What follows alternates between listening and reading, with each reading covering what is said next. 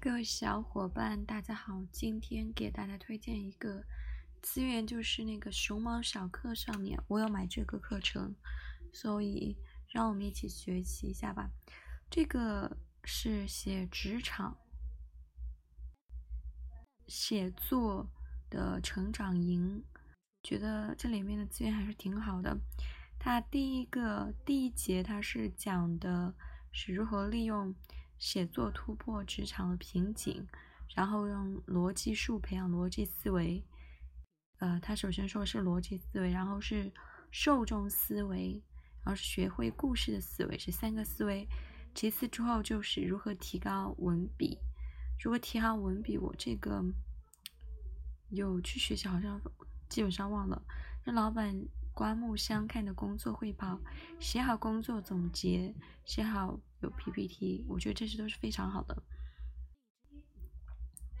嗯，然后就是我们来看一下，嗯，让老板刮目相看的工作。昨天呢，我们谈到了如何提高文笔，今天我们将开始用三种思维，就是受众思维，就前面说到逻辑思维。受众思维和故事思维，逻辑思维就是信息从外部，然后积累信息，然后整理加工变成文本。受众思维就是接收、吸收、行动的这样一种思维信息传递模式嘛。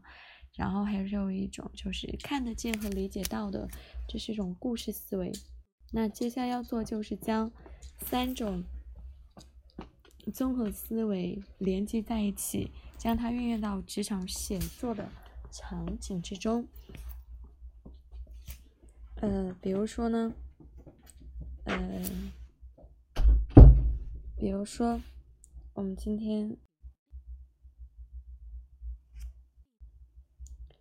嗯，比如说，在具体场景中，我们首先是通过受众思维，哎。我的观众是什么？我的受众是什么？通常是从这一点确定你所想要的，呃，就是，就是，然后再根据逻辑整理，然后以故事的思维去优化语言。今天我们开启的第一个场景就是工作场景，就是工作汇报嘛。工作汇报中的受众思维。为什么同一个事件，当你跟部门会责人汇报讲时，他会说这样的细节都可能注意到，想得很细致啊。到老板那儿，他直接不用太啰嗦，直接告诉我结果好吗？你可能会觉得这是因为老板太忙了，但其实还有其他可能。老板认为，老板认不可认可你的汇报，还取决于你是否有受众思维，能否根据他的。类型选择合适的沟通风格。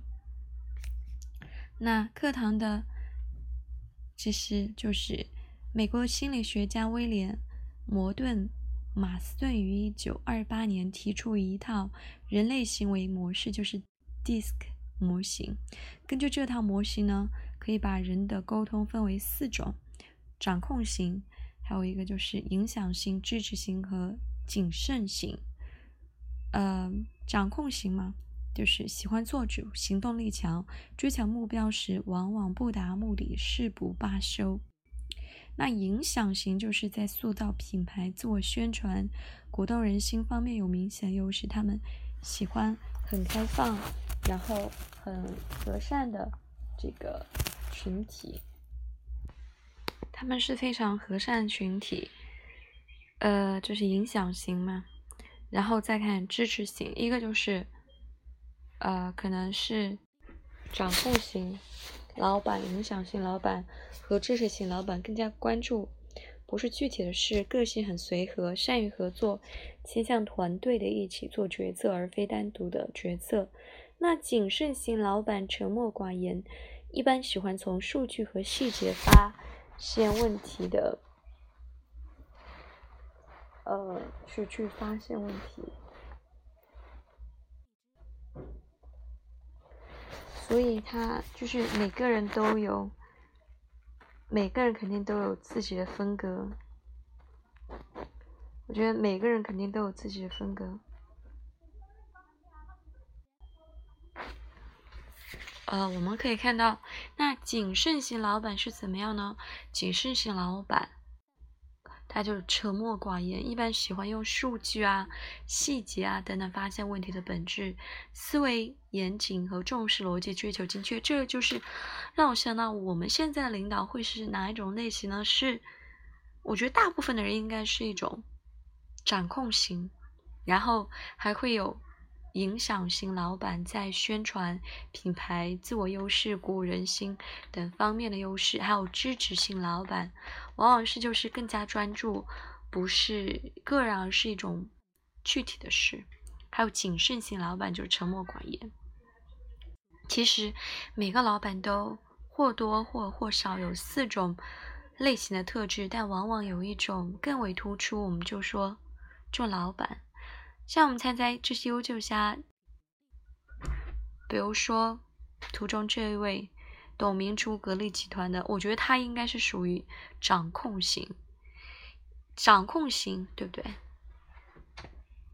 然后还有一个就是做事非常的强硬，所以说他应该是掌控型的，就是呃，他曾说我从来没有任何失误，我从不认错，我永远是对的。所以说它是那种